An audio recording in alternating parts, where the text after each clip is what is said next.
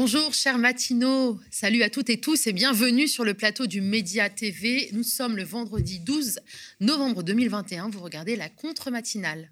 On ouvre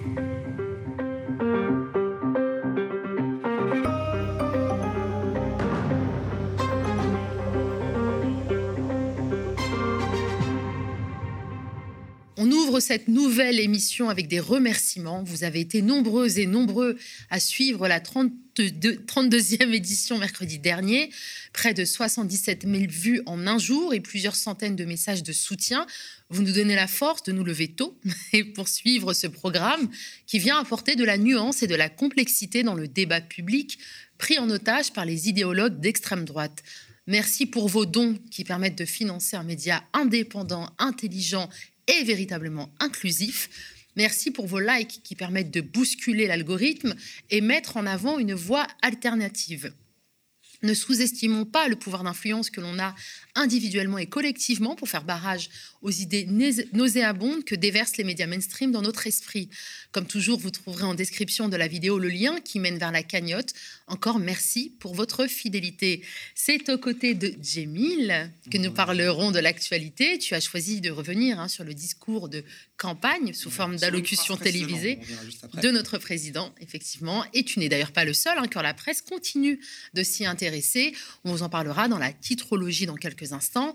Après quoi, il y aura la désormais traditionnelle minute citoyenne durant laquelle Laurent, membre de la Confédération paysanne, revient sur l'épidémie de grippe aviaire qui fait rage en ce moment et les consignes gouvernementales de confinement pour les volailles. Et nous fermerons cette matinale avec l'invité de notre journaliste Irving Magie, hein, qui reçoit Jean-Pierre Raymond, auteur du livre passionnant Pôle emploi, la machine à asservir les chômeurs. Nous sommes le 12 novembre, il est 7h12 et 47 secondes. Vous regardez ou écoutez la 33e édition de la contre-matinale du média déjà.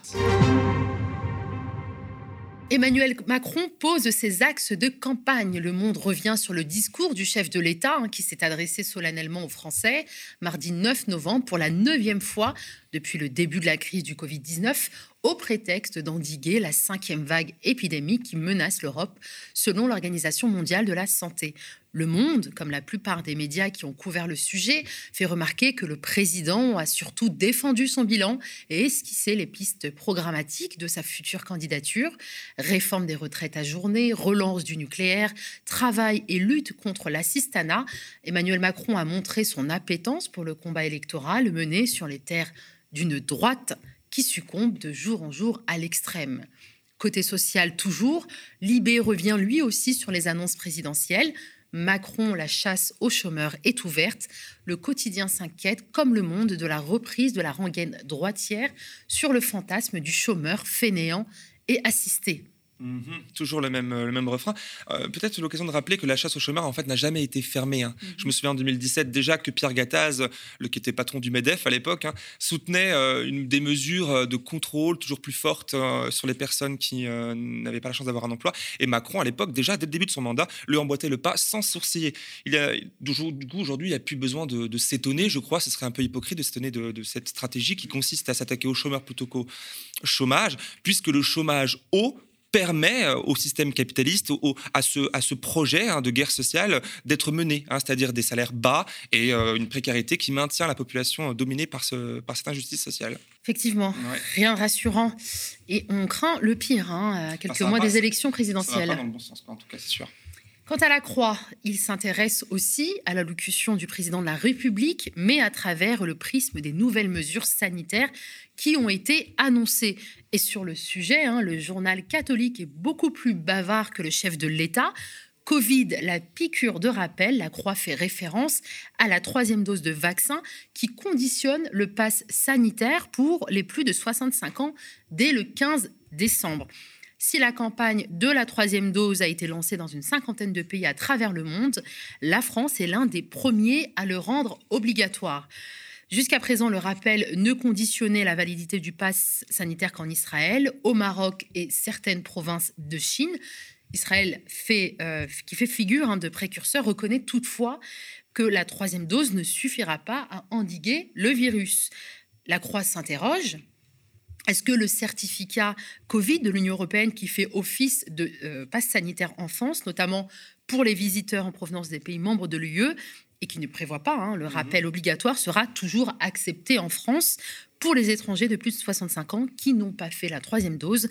Bah, Matignon, en fait, l'ignore toujours à ce jour. Et c'est le, chaos à chaque fois, quand même. À chaque fois. En fait, c'est ça, le, dès que Macron prend la parole, c'est des règles, des nouvelles règles qui s'imposent, enfin, qui impose finalement, parce qu'il qui, décide tout seul.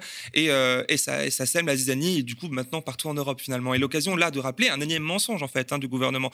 On est habitué, hein, à chaque fois, c'est des mensonges qui, qui, se, qui se réalisent. Et là, c'est Olivier Véran qui martelait il y a encore peu que le pass sanitaire ne serait pas conditionné à une troisième dose. Et voilà le contraire qui se produit. Alors, comment, comment euh, ne pas comprendre euh, la population qui est énervée, qui est euh, défiante en fait envers le gouvernement et méfiante et qui le rejette. Hein. On, ne peut pas s'en étonner encore une fois. Et d'ailleurs aussi, comment vouloir endiguer hein, la reprise de l'épidémie et fermer les yeux dans le même temps sur la situation critique de l'hôpital public mmh. C'est la question que soulève hein, la une de l'humanité, les urgences en état critique. Le journal d'inspiration communiste nous plonge dans les abîmes des urgences de Laval.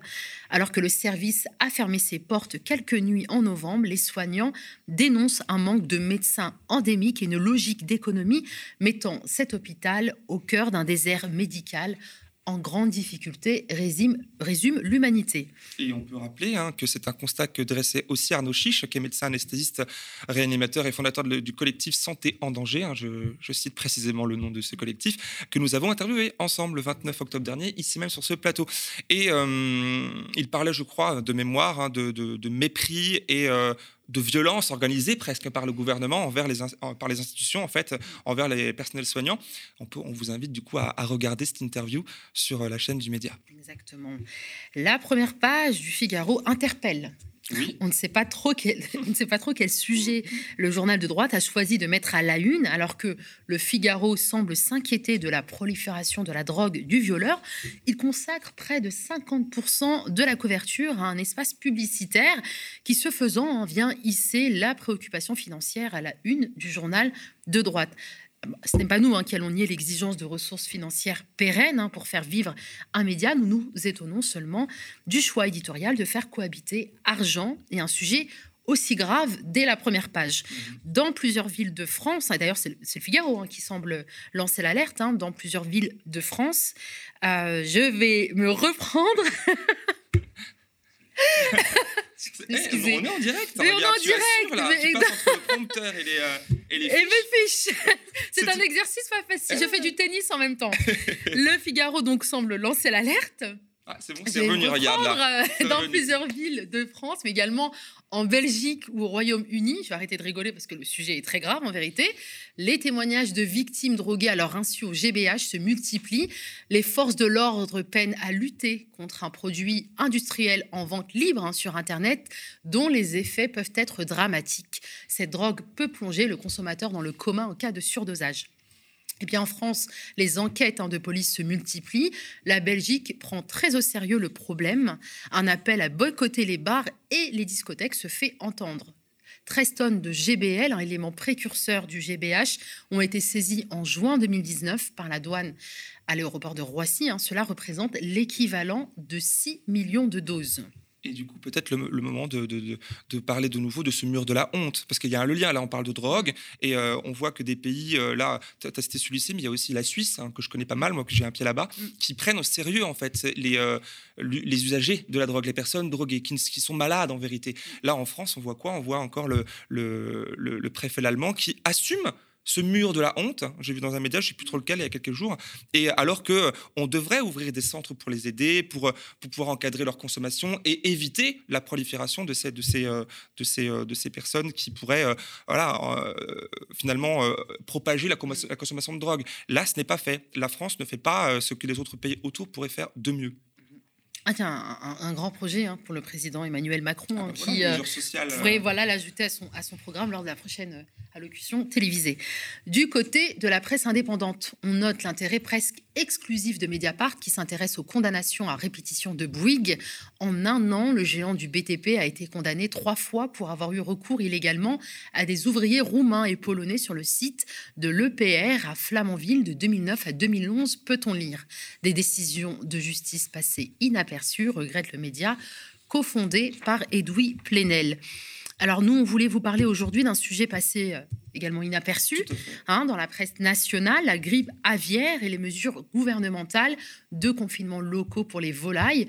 À ce sujet, Laurent, membre de la Confédération paysanne, nous a laissé un message inquiet. On l'écoute. C'est Laurent Théron de la Confédération paysanne du Vaucluse. Je voudrais alerter sur le fait que le ministre va rendre obligatoire le confinement de toutes les volailles de plein air euh, pour lutter a priori contre la grippe aviaire. Euh, cette mesure nous paraît, nous, euh, exagérée. C'est en fait, de fait, la fin des élevages de plein air, vu que les industriels, eux, n'ont pas besoin de confiner, vu qu'ils confinent déjà leurs volailles de fait, ils élèvent dans des bâtiments en batterie. Donc ça favorise cet élevage qui n'est pas bon du tout, ni pour l'environnement, ni pour les animaux, ni pour rien du tout.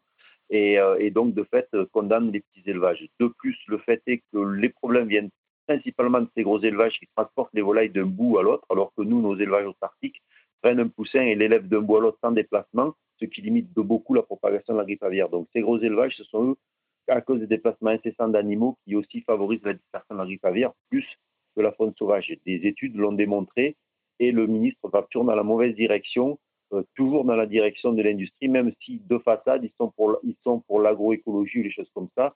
C'est une grande farce. Donc, euh, nous allons probablement passer à l'action, la Confédération paysanne, contre cette mesure complètement débile et que les gens se mobilisent aussi parce que c'est la fin de l'élevage des plein air et des poulets un peu différents euh, des poulets, des, poulets standards, on va dire, des, vrais poulets de ferme. C'est la fin de l'élevage de ferme.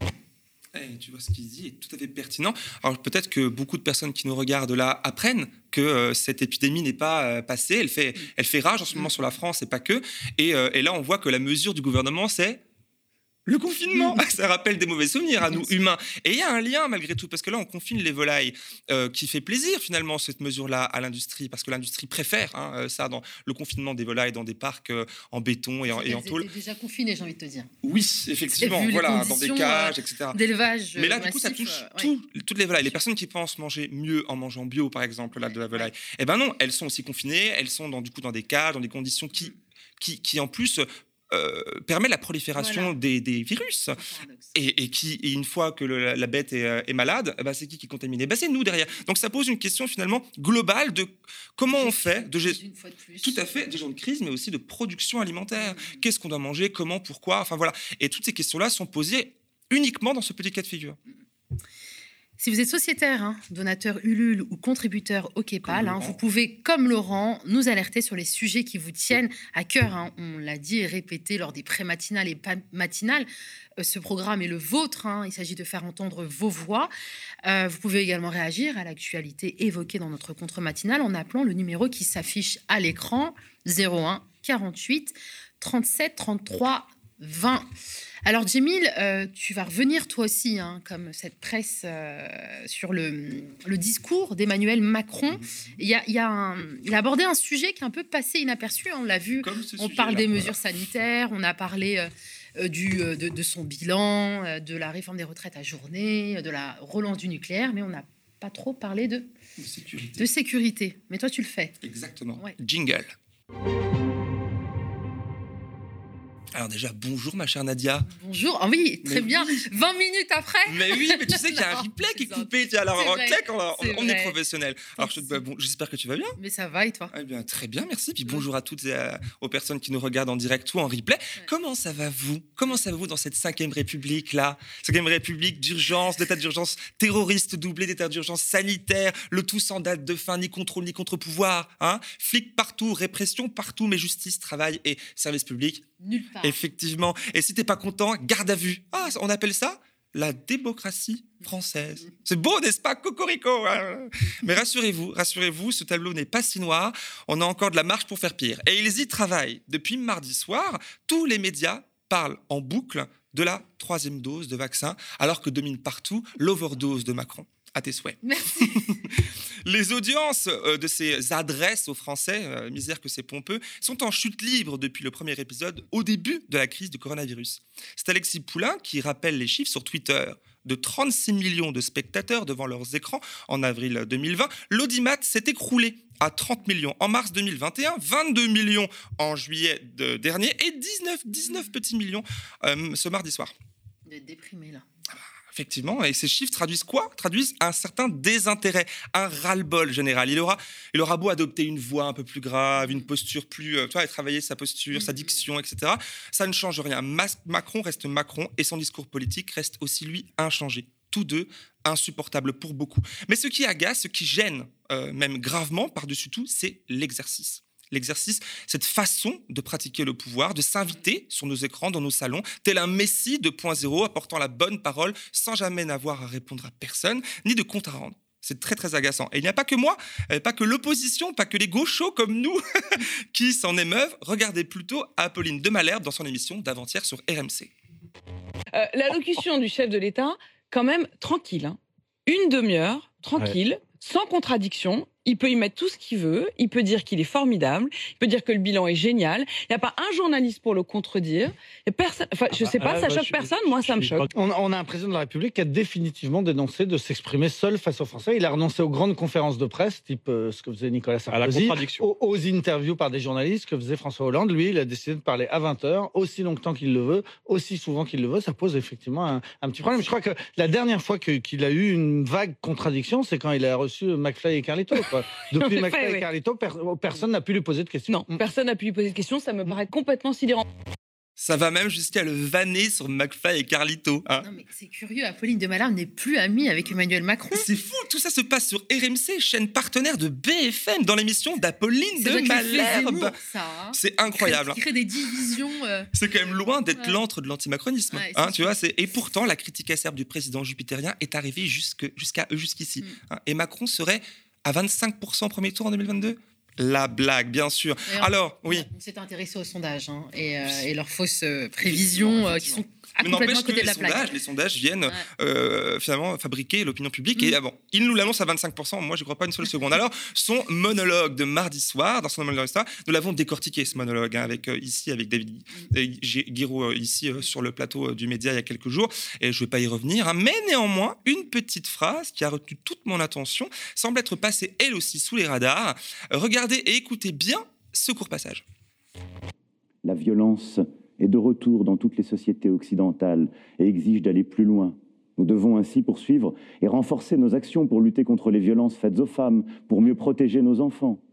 Et dans le prolongement des travaux du Beauvau, une loi de programmation pour nos sécurités intérieures est en cours de discussion. Elle sera présentée au premier trimestre 2022 et donnera plus de moyens et allègera les contraintes bureaucratiques de nos forces de l'ordre.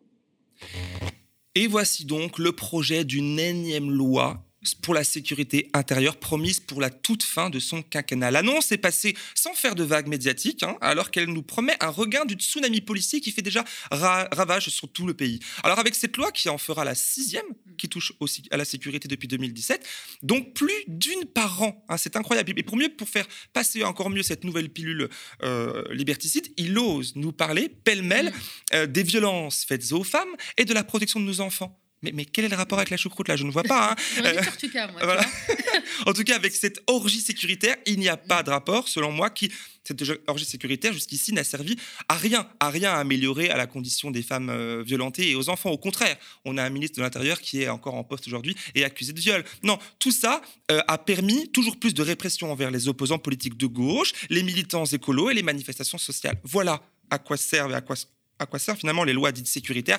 Et cela a été dénoncé sérieusement par nombre de médias, mais aussi d'ONG, hein, et même l'ONU et le Conseil de l'Europe lui-même. Alors revenons sur cette phrase pour l'analyser. Il dit vouloir donner plus de moyens et alléger les contraintes bureaucratiques des forces de l'ordre. Hein, c'est un, beau programme qui laisse imaginer beaucoup de mm. choses. Hein. Commençons par les moyens. Le budget du ministère de l'Intérieur et donc de la police est peut-être celui qui a été le plus dopé depuis le début de son quinquennat. Ce budget a été augmenté déjà de base de 2,5 milliards. Attention, pas millions, on l'avait dit la dernière fois, hein. mille fois plus que des millions. 2,5 milliards d'euros depuis 2017 et le sera encore de 900 millions de plus donc supplémentaires en 2022. Dans le même temps, rappelons, j'aime le rappeler, que le budget de l'hôpital public a été lui réduit de 800 millions d'euros en 2021.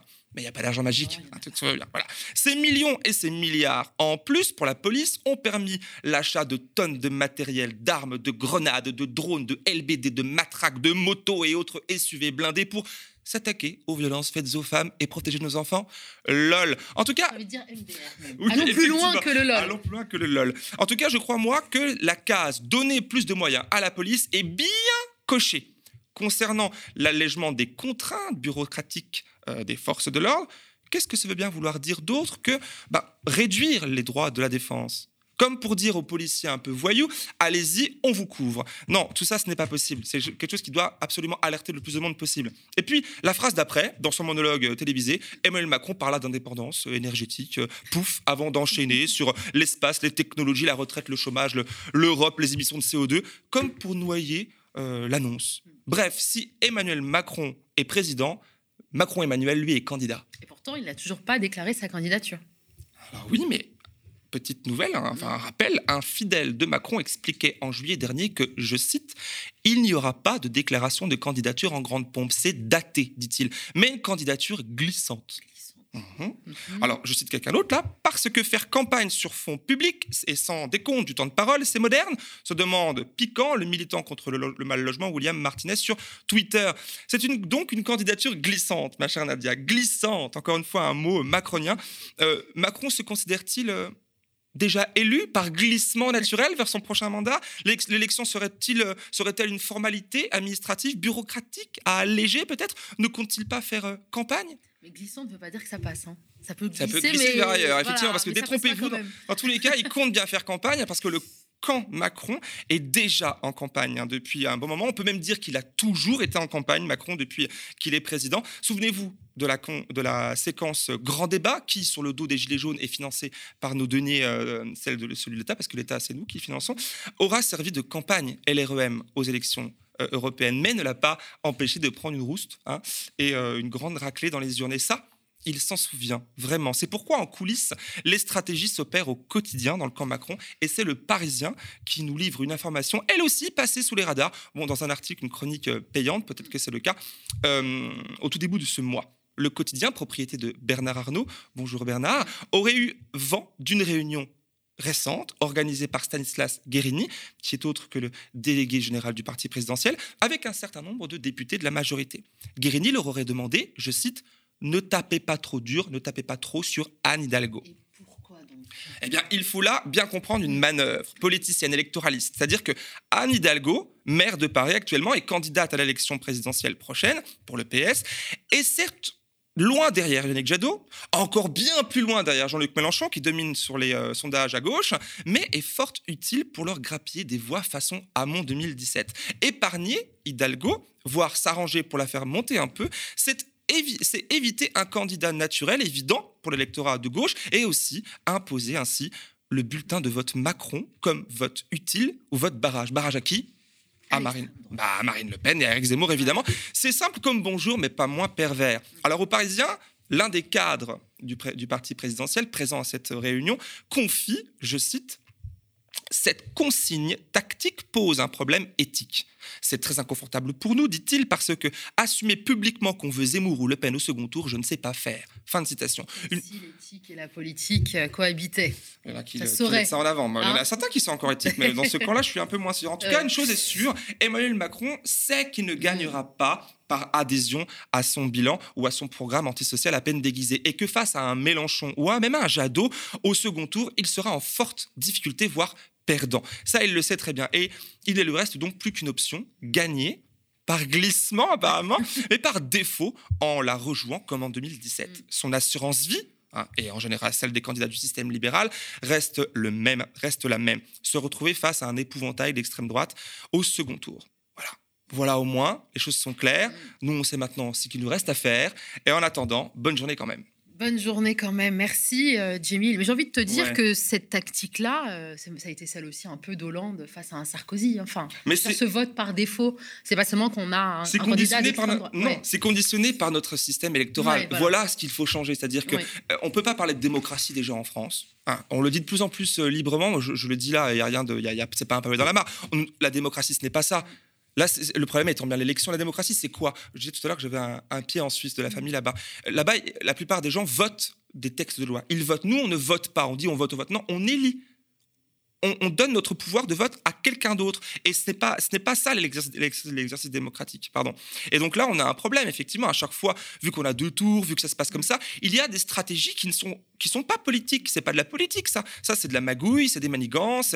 Et, et c'est des choses qu'on doit absolument dénoncer on le fait ce matin, mais aussi euh, travailler euh, en tant que citoyennes et citoyens à ne pas y participer. Ou alors en essayant euh, d'annuler la chose en, élisant un programme ou une personne qui voudrait arrêter cela. ça, c'est mon avis à moi. Mais en tout cas, ça, m'est impossible et insupportable de, parler de démocratie en France dans ces conditions.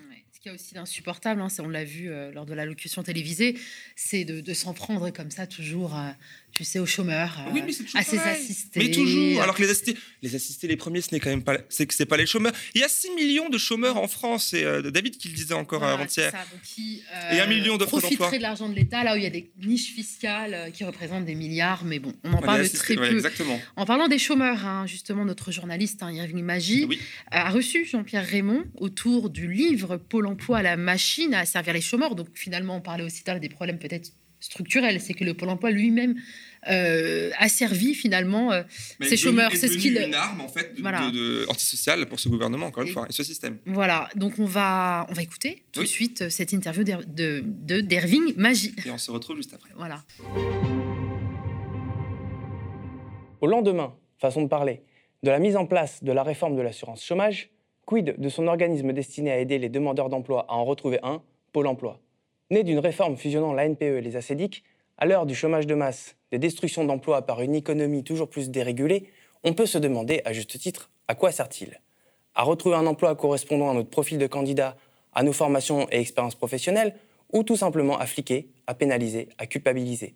C'est à cette question très précise que s'est attaqué Jean-Pierre Raymond, auteur de Pôle emploi, machine à servir, paru aux éditions Max Milo. Bonjour Jean-Pierre. Bonjour, merci de me recevoir, c'est un plaisir. Ce livre part d'une expérience personnelle, vous-même avez été demandeur d'emploi, donc du coup, est rattaché à Pôle emploi.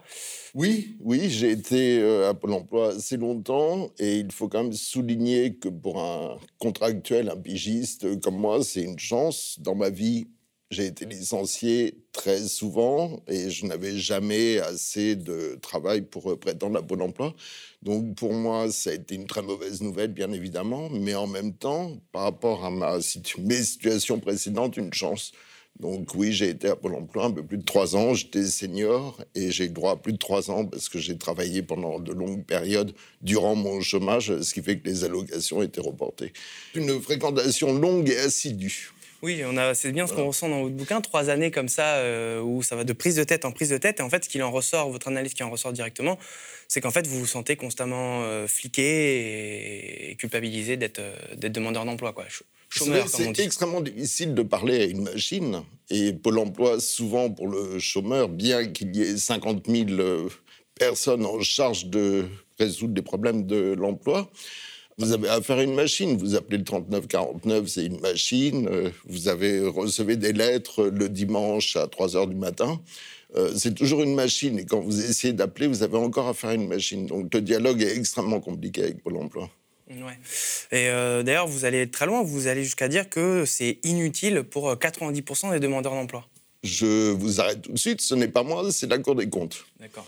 Donc euh, la Cour des comptes constate que Pôle Emploi, malgré ses budgets, malgré ses politiques, mhm. ne retrouve du travail qu'à peine 10%. Ils ne savent même pas exactement pourquoi. Quand vous, vous expliquez un petit peu vos rapports avec Pôle Emploi, avec la machine, comme vous l'appelez, on a l'impression qu'il y a quand même une espèce de déconnexion vis-à-vis bah, des demandeurs d'emploi, justement. Vous avez des offres de formation, des offres d'emploi qui ne sont pas vraiment adaptées à votre profil. S'il y avait une bonne connexion entre Pôle emploi et les chômeurs, il y aurait certainement beaucoup moins de chômage et les résultats de Pôle emploi seraient beaucoup plus satisfaisants. je pense qu'il serait bon quand même que les politiques, on approche une campagne présidentielle, se demandent pourquoi nous avons un service de l'emploi aussi inefficace et qui, en plus, traite le chômeur comme un coupable. C'est une vieille notion, le chômeur est coupable de son sort. Donc euh, voilà, c'est peut-être une bonne interrogation qu'il faudrait aussi lier avec les problèmes de formation en France. Oui, justement par rapport à cette euh, inadéquation entre Pôle emploi et euh, s'administrer, si je peux me permettre, donc les demandeurs d'emploi. Il y a cette enquête de la CGT qui avait été menée et qui estime que 62% des offres d'emploi disposées par Pôle emploi ne sont pas conformes à la loi. Qu'est-ce que ça veut dire ça? Bah, Écoutez, la première réaction de Pôle emploi, ça a été de dire c'est une galéjade. Après, ils, sont revenus. En effet, si vous voulez, il faut bien il faut revenir en arrière après la crise de 2008 et la fusion de Pôle emploi. Pôle emploi est alors en pleine fusion, c'est-à-dire dans un désordre absolu euh, qui ressemble à une armée mexicaine un peu en déroute. On rappelle que c'est Nicolas Sarkozy qui avait voulu faire fusionner l'ANPE et les ACDC. Exactement. Donc c'est un projet qui était depuis longtemps dans les tuyaux, mais qui a été réalisé, comme disait son ancien numéro 2, euh, sans réflexion réelle et surtout, euh, c'est un projet qui a été fait pour économiser de l'argent et qui en fait en a coûté. C'est comme euh, très souvent, je veux dire, une réflexion qui n'est pas vraiment aboutie, un projet qui a été mal préparé. Si vous voulez, à partir de ce moment-là, Pôle emploi, et la Cour des comptes l'a souligné, n'est plus à même de faire son lien avec les entreprises. Donc, comme Pôle emploi a peur, et en même temps, vous avez des nouveaux sites qui apparaissent, euh, Job Monster et tout ça. Donc, Pôle emploi se sent dans son rôle de leader d'offres d'emploi. Donc, ils vont agréger, en fait, Pôle emploi va devenir un agrégateur. Donc, il va agréger des annonces d'emploi de Viva Street, de Job Monster et autres. Et le problème, c'est qu'ils ne sont pas à même de les vérifier. Donc il y a des offres d'emploi qui sont parfaitement illégales. La CGT avait raison. Je crois que personne ne l'a contesté, qui ne sont plus valides pour beaucoup de raisons différentes. Oui, la Cour des comptes, d'ailleurs, euh, va aussi un petit peu dans ce sens, comme quoi il y a un vrai problème dans le ciblage de leur, euh, des demandeurs d'emploi pour leur proposer des formations, euh, comme on le disait, adéquates, des offres d'emploi adéquates. Mais qu'est-ce que ça veut dire pour, pour Parce que c'est quand même des sujets quand même très techniques, le, chômage, l'assurance chômage, le, Pôle emploi. Qu'est-ce que ça veut dire juridiquement une, offre d'emploi qui n'est pas conforme à la loi? Bah, si vous voulez, ça peut être beaucoup de choses. Hein. Ça peut être des. D'abord, parfois, c'est des offres qui n'existent plus. Après, il y a eu parfois des choses un peu excessives et aberrantes, comme des offres pour des masseuses, autrement dit des offres d'escorte publiées par Pôle emploi. Après, ça peut être la durée légale, ça peut être euh, le type de contrat. Il y a énormément de raisons de... qui sont très diverses. Alors justement, on parlait de, de, de, la fusion de la NPE avec les acédiques. Je suppose qu'en tant que pigiste, vous avez peut-être eu aussi à une époque eu affaire à, à la NPE. Qu'est-ce qui change? Qu'est-ce qui a changé historiquement dans la façon de, traiter justement les demandeurs d'emploi entre quand c'était la NPE et depuis que c'est devenu Pôle emploi? Si vous voulez, moi, il se trouve que juste avant d'être euh, licencié, j'ai assisté à un colloque avec euh, Nathalie Kosciusko-Morizet, qui était en charge de l'économie numérique, sur la fracture numérique. Et c'était extrêmement édifiant. Vous aviez d'un côté des associations qui représentaient des, chômeurs, il y avait des personnes âgées, je veux dire, euh, des gens qui n'avaient pas d'ordinateur. Et de l'autre côté, vous aviez euh, les gens de Pôle emploi, c'est-à-dire des gens de 30 ans, entièrement sur le net et l'économie numérique. Et on voyait très bien qu'il y avait un dialogue impossible. Je veux dire, ils ne se comprenaient pas.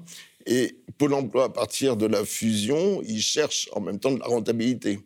Donc euh, aujourd'hui, au cœur de Pôle Emploi, c'est un service qui est relativement euh, inaccessible et peu connu. C'est vraiment les services informatiques. Ils sont un État dans l'État de Pôle Emploi. Et donc, ils sont entièrement axés sur le numérique pour euh, traiter les chômeurs plus vite.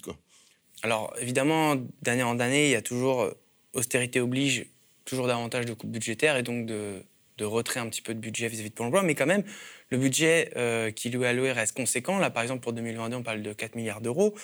Du coup, à quoi est due cette inutilité? Est-ce que c'est la gestion de l'État? Est-ce que c'est la formation du personnel pour l'emploi Les baisses d'effectifs ou, Je crois euh, que la Cour des comptes, encore une fois, parce qu'il travaille quand même, et euh, a souligné que les, les salariés de Pôle emploi perdent énormément de temps en tâches administratives et passent donc très peu de temps à euh, s'occuper réellement des chômeurs ou aussi de la collecte de, des offres d'emploi, parce que c'est un, de leur travail.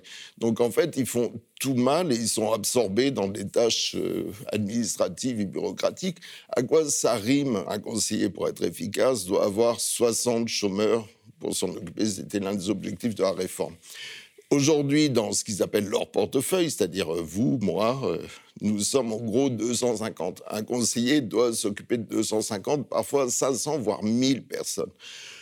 Donc, euh, comment vous voulez qu'il s'occupe de vous, surtout quand il vous reçoit, par exemple Vous avez un nouveau conseiller, il va recevoir tout son portefeuille. Et moi, quand cette brave dame m'a reçu, elle m'a fait répéter exactement ce que j'avais dit, les mêmes conditions. On perd une demi-heure euh, chacun, très bien. Et après, je veux dire, je suis, euh, j'étais journaliste et je le suis toujours. Donc, c'est ma recherche d'emploi. Mhm. Une semaine après, je reçois une offre pour aller tracter sur le boulevard Saint-Michel pour une ONG à 8 euros de l'heure. À quoi servi cet entretien Et pour elle et pour moi? Elle a perdu son temps, j'ai perdu mon temps. D'où certainement une partie de, des raisons de l'inefficacité de mon ami Paul. Oui, votre ami Paul, vous citez beaucoup ça euh, dans, dans, le, livre. Mais euh, oui, effectivement, euh, vous parlez beaucoup de ça, de perte de temps. C'est-à-dire que vous recevez des, des, mails comme quoi votre situation n'est pas régularisée, vous n'auriez pas mis telle information, notamment des questions de date sur telle pige ou telle activité professionnelle, ou votre formation, je crois, c'était dans l'hôtellerie j'ai fait un stage euh, rue 89, j'ai fait un stage dans l'hôtellerie, oui, oui. Mais le stage dans l'hôtellerie, c'est moi qui l'avais trouvé. Hein. Je veux dire, en quatre ans, j'ai reçu, je crois, quatre offres d'emploi, dont une seule dans la presse pour le journal des Auvergnats. Moi, j'aime beaucoup l'Auvergne. Et j'avais obligation de répondre sous peine de radiation. Mais c'est quoi ce dialogue hein? Je veux dire. Euh, j'ai répondu, bien sûr. Oui, c'est ça. C'est là on parle de machine à servir, si vous voulez. Vous avez toujours obligation de répondre. Pourquoi j'ai reçu une seule offre? Il y en avait d'autres, je crois. Ça ne correspondait pas vraiment ni à mes compétences. Je suis ravi de l'avoir reçu. Mais euh, pourquoi? C'est-à-dire qu'en fait, euh, déjà, les offres, sont, les offres d'emploi sont mal ciblées, en plus, on vous force à les accepter, c'est ça? On me force à répondre, je veux dire, y compris sur des offres. Euh, je veux dire, l'un de mes derniers dialogues, j'étais à 15 jours de plus avoir d'indemnité, donc de quitter Pôle emploi. Ma conseillère me, me dit que je n'avais pas publié mon CV sur le site. Très bien. Je lui dis, si, si, vous savez, je l'ai publié il y a un an et demi. Ah, elle me dit, elle m'envoie un smiley, haha, je ne sais pas réussi par ici, mais je vais passer par là, je vais le trouver. Le lendemain, elle me dit, ah, ah je l'ai trouvé. C'est très bien, il serait peut-être temps, euh, après trois ans de chômage, qu'elle s'aperçoive. Je veux dire, elle perd son temps à ça alors que le CV est publié. Je ne vois pas à quoi tout ça rime. Est-ce que c'est une façon de dire, sans le dire, que, en fait, la mission première de Pôle emploi, c'est de fliquer les chômeurs?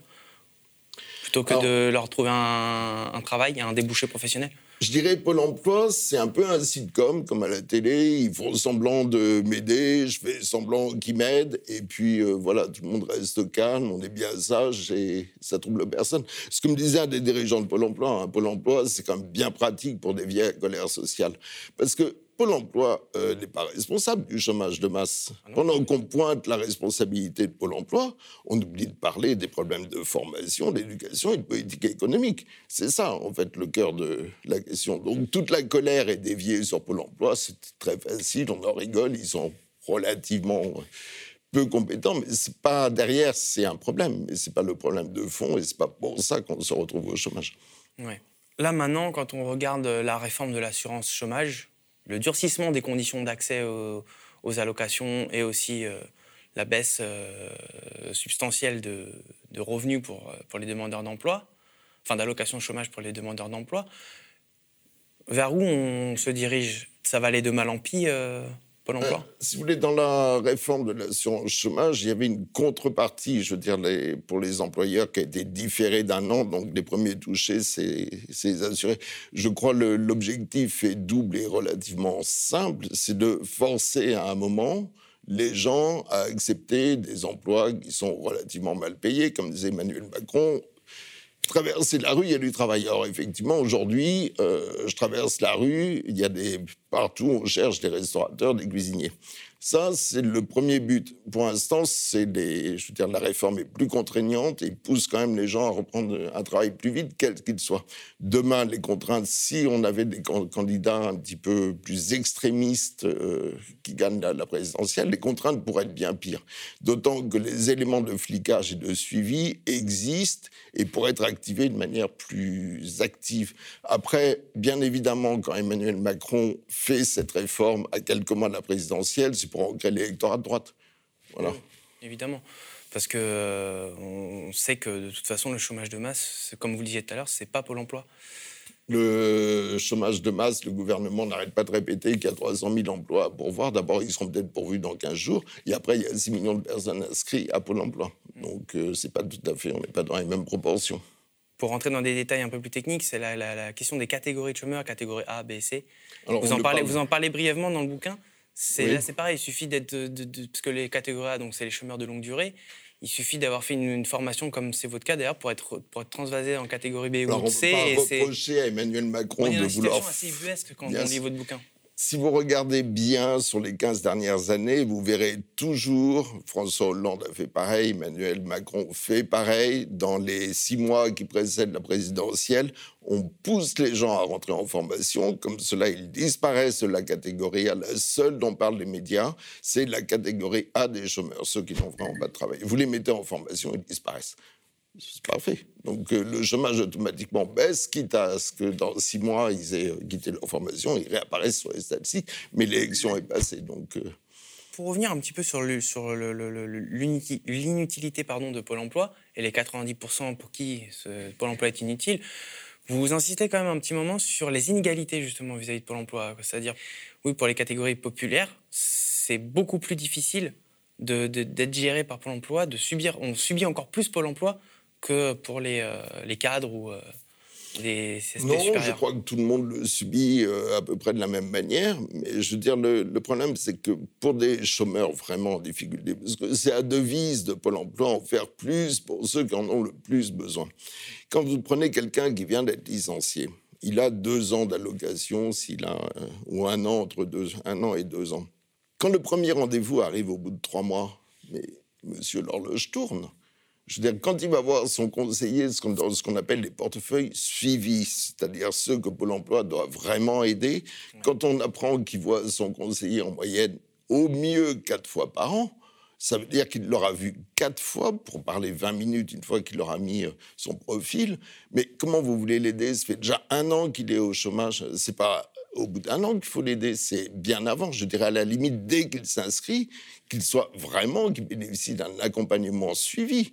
Je veux dire, vous avez un cadre supérieur de Total qui va être viré demain. Il n'a pas nécessairement besoin de faire un atelier CV ou autre. Je veux dire, il Pôle emploi n'a pas le réseau relationnel qu'il a. Il va retrouver du travail en général par lui-même. Donc, euh, je veux dire. Euh, il faudrait peut-être redéfinir euh, les missions et réfléchir éventuellement à l'universalisme de Pôle emploi. Alors, on pourrait peut-être aussi pointer la gestion de Pôle emploi, c'est-à-dire par ceux qui, euh, qui, sont à sa tête. D'ailleurs, il, il, y a eu quelques mouvements là, récemment. Oui, il y, a, il y, a, eu des mouvements. Mais écoutez, le problème, c'est que Pôle emploi est dirigé depuis sa création hein, par des hauts fonctionnaires. Donc là, vous avez, euh, je veux dire, beaucoup d'énarques et autres qui, eux, je crois, à mon avis, ne passeront jamais par la case Pôle emploi, excepté la DIRCOM, mais elle n'est pas. On peut peut-être en dire un mot après de la com. S'il y a un entre-soi, je veux dire, c'est des gens qui sont persuadés que si les chômeurs sont au chômage, c'est parce que quelque part, ils en sont responsables je veux bien, après la crise financière de 2008, il y a eu des centaines de milliers d'emplois supprimés. Je ne crois pas que ce soit euh, de leur fait. Dans cet entre-soi, vous avez par exemple l'ancienne euh, chargée de presse à l'Élysée qui vient de passer d'IRCOM à Pôle emploi. Vous aviez euh, Thomas Cazenave, qui était un des directeurs de Pôle emploi, qui a été envoyé à Bordeaux, où il a fait, je crois, 10% ou 5%. Et il est revenu aujourd'hui, parce qu'il faut quand même savoir que Jean Basser, qui dirige euh, Pôle emploi, est aussi en charge de réformer l'ENA. Et euh, Thomas Cazenave, qui était un petit peu après des, routes électorales, l'a rejoint. On peut se demander vraiment, euh, vu la gestion de Pôle emploi, ce que sera la réforme de l'ENA. Ah oui, ça peut, effectivement, ça, laisse craindre, ça laisse craindre le pire.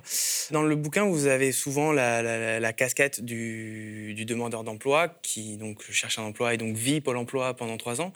En tant que journaliste, est-ce que euh, vous avez parlé avec des, employés Pôle emploi, des, formateurs, des gens qui vous ont fait un retour sur leurs conditions de travail, sur... Euh, oui, d'abord il y a des je me suis longuement entretenu quand même avec l'ancien numéro 2 de Pôle emploi, Hervé Chaperon qui est euh, cité qui dit lui-même que Pôle emploi ne sert pas à grand-chose. J'ai rencontré un, ancien directeur de la caisse ACDI qui espère encore que Pôle emploi peut aider quelques chômeurs. J'ai rencontré un ancien administrateur dont le la vie était à peu près le même. Je connais des gens un petit peu à Pôle emploi, certains, je veux dire essayent encore d'aider les chômeurs, ont encore la foi et la conviction. Beaucoup sont quand même assez désabusés. Ils savent qu'ils font du chiffre et que voilà.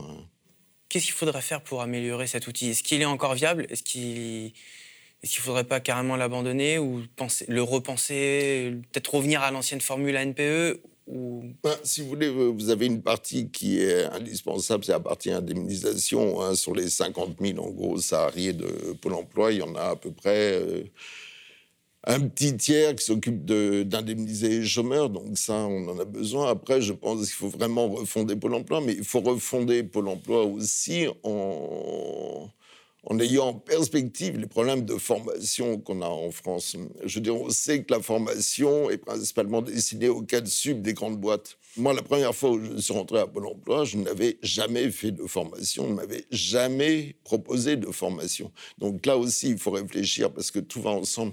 Après, réformer Pôle emploi, il faudrait sans doute quand même qu'il y ait plus de gens de l'entreprise, plus de gens proches.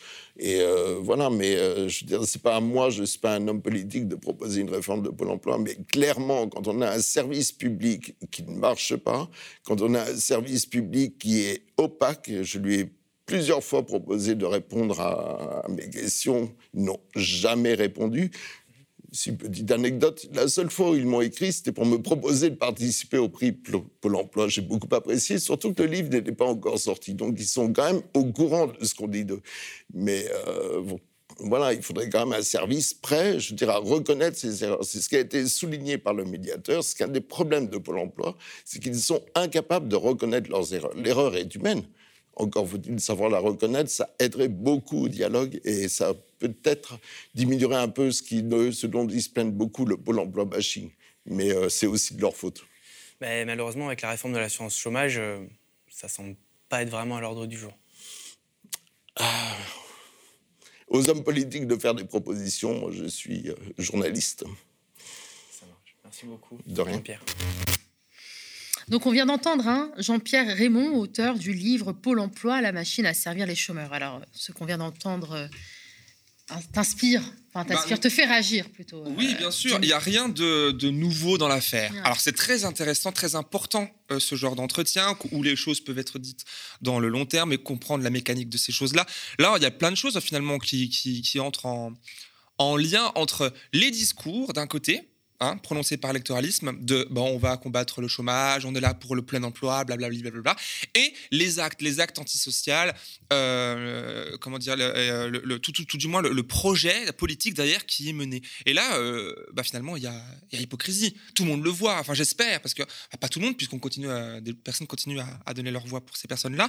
Mais là, il y a une chose qui toi aussi t'a fait réagir tout à l'heure pendant qu'on écoutait, c'était les offres, les offres qui, qui, provenaient finalement de sites privés. Mm les offres illégales parce que ce que j'ai noté d'ailleurs tout à l'heure là, c'était que à l'instar de Oui SNCF, vous allez comprendre le lien. Hein. Oui SNCF qui finalement aujourd'hui tend à devenir qu'un site qui permet de l'achat de billets, mais pas pas forcément SNCF. Dans le futur, il va y avoir des malheureusement d'autres offres, etc. Bah là, c'est pareil. Pôle Emploi devient aussi euh, un site où euh, est centralisé finalement toutes les offres d'emploi et notamment, je ne sais plus combien de pourcents, mais je crois que c'est des offres majoritaires en pourcentage. Hein, il l'avait dit David euh, il y a quelques jours, mercredi, euh, qui venaient de sites privés où des erreurs et des fraudes hein, sont, font, sont légion.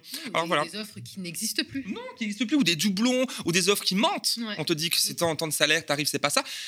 Et même, admettons que vraiment le million, parce que c'est ça, il y a un million d'offres à peu près, hein, soit des offres parfaites. Mais on est 6 millions au chômage en France. Donc, le, juste ça, c'est le seul argument qu'on devrait retenir. Un argument mathématique. Mathématique. Pour, euh, ce n'est pas possible, on ne peut pas les fliquer les gens, leur dire, euh, les, pousser, parce que ce n'est pas ça, ça ne marchera pas comme ça. Au contraire, ça vient nourrir un système qu'on appelle bah, une guerre sociale. Et les gens, quand ils sont pris par cette guerre sociale, bah, ils n'ont pas le temps de, de, faire autre chose, de penser à leurs conditions, etc. Et donc là, c'est un mensonge. C'est ce que je veux dire. C'est un mensonge qui, il y a l'annonce par électoralisme, comme je viens de le dire, mais en réalité, du coup, une organisation d'entretien du chômage haut. Et ça, comme je l'ai tout à l'heure, ce n'est pas imaginable autrement dans un système capitaliste. Imagine, Nadia, imaginez euh, la personne qui nous regardait, une situation de plein emploi, vraiment sérieusement, où tout le monde travaille avec un salaire euh, correct. Donc tout le monde travaille, il n'y a plus de pression infernale du chômage, la précarité n'est plus là non plus, et tout le monde pourrait avoir un, salaire parfaitement pour s'occuper euh, de sa vie, etc. Mais ce serait l'enfer pour ce système finalement. Comment voulez-vous que les vrais parasites hein, qui sont là et qui, euh, le CAC 40, les personnes qui s'évadent fiscalement, la poignée finalement de personnes qui, qui, qui gèrent ce truc-là, mais ce serait terrifiant pour eux.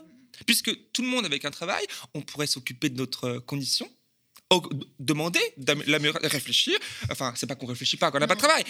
Loin de là. compliqué, on va dire. Bien sûr. On est acculé. Euh, mais euh, il y a eu plein d'emplois en France à l'époque. Ben, ma grand-mère et mes grands-parents, peut-être mm. les tiens aussi, disaient que ben voilà, moi je pouvais changer de travail comme ça, je pouvais négocier mon salaire moi-même. Les syndicats étaient forts, les gens. Les Aujourd'hui, la force a changé de camp, et c'est eux. Donc, quel est l'intérêt Quel serait l'intérêt pour eux d'inverser cela? Il n'y a pas d'intérêt. Voilà, voilà. On pourrait demander des droits nouveaux, etc. Non. Pour les accabler euh, à la veille des élections présidentielles. Voilà, l'intérêt. Voilà l'intérêt pour l'instant. Voilà. Et, euh, d'ailleurs aussi l'auteur hein, Jean-Pierre Raymond faisait remarquer hein, que c'est pas seulement euh, une comment dire une, une, stratégie, je veux dire de, de, Macron. Hein, enfin, à l'époque même Hollande, ce qu'il faisait, c'est pour sortir les travailleurs, donc de, les travailleurs, les chômeurs de longue durée, donc la catégorie A les envoyer dans des formations comme ça à quelques mois des élections présidentielles pour les sortir, donc donner le sentiment, l'illusion que les chiffres sont à la baisse et, juste après les élections, euh, ils se retrouvent euh, au chômage. Donc forcément, ça profite à... Là aussi, hein, toutes les formations que tu soulèves, ça aussi, c'est un autre sujet qu'on pourrait euh, aborder à, l'occasion. C'est un, c'est un nid incroyable de fraude et de, où des, acteurs privés viennent se servir dans ce marché de la formation puisque c'est l'État qui paye et ils, surfacturent des formations qui ne forment personne. Mm, mm. J'avais vu des formations pour apprendre à envoyer un email, envoyer, créer un compte Twitter. Je t'assure, c'est des trucs, des dingueries pareilles que la CCI, par exemple, la Chambre de commerce et d'industrie, euh, propose. Voilà, il y a vraiment tout. Il y a un mélange des genres hein, qui a été d'ailleurs, il le dit hein, dans, l'interview, qui a été accéléré. Je sais pas si elle a débuté, mais qui été accéléré par la fusion de la NPE euh, avec l'autre organisme sous Sarkozy et qui et qui qui du coup profite hein, à ce système-là. Et donc voilà, tu disais c'était Hollande, etc. Ben oui, peu importe, puisque peu importe le candidat capitaliste, je dirais ça sert l'intérêt du candidat capitaliste ou de la candidate capitaliste qui est à l'élection. Voilà. Sortons de ça. Merci Jemil, merci à vous hein, qui nous suivez euh, de plus en plus nombreux et nombreux, et on vous en remercie. Il est 8h02, donc on va peut-être euh, rendre l'antenne. Bonne journée à tous. On vous rappelle quand même, ah oui, là, mais oui, quand même, on rappelle, on rappelle qu'il est possible de revoir cette émission en replay, que le podcast est également disponible et que l'on compte sur votre soutien euh, financier. Hein, la, cagnotte, le lien de la cagnotte est en description de la vidéo. Un autre soutien, c'est-à-dire liker, hein, comme on le disait en introduction de l'émission. De l'émission, proposer à vos amis de regarder. Exactement, ça permet donc de, de, bah, bah, de, bousculer l'algorithme et de faire remonter une information euh, euh, un, peu plus, un peu plus riche, oui, j'ose j'ose le dire, euh, différente, un, regard, un regard différent. eh bien, écoutez, de, là, on est vendredi, donc dernier jour de la semaine. Vous retrouverez lundi notre cher Théophile. Très bon week-end à vous.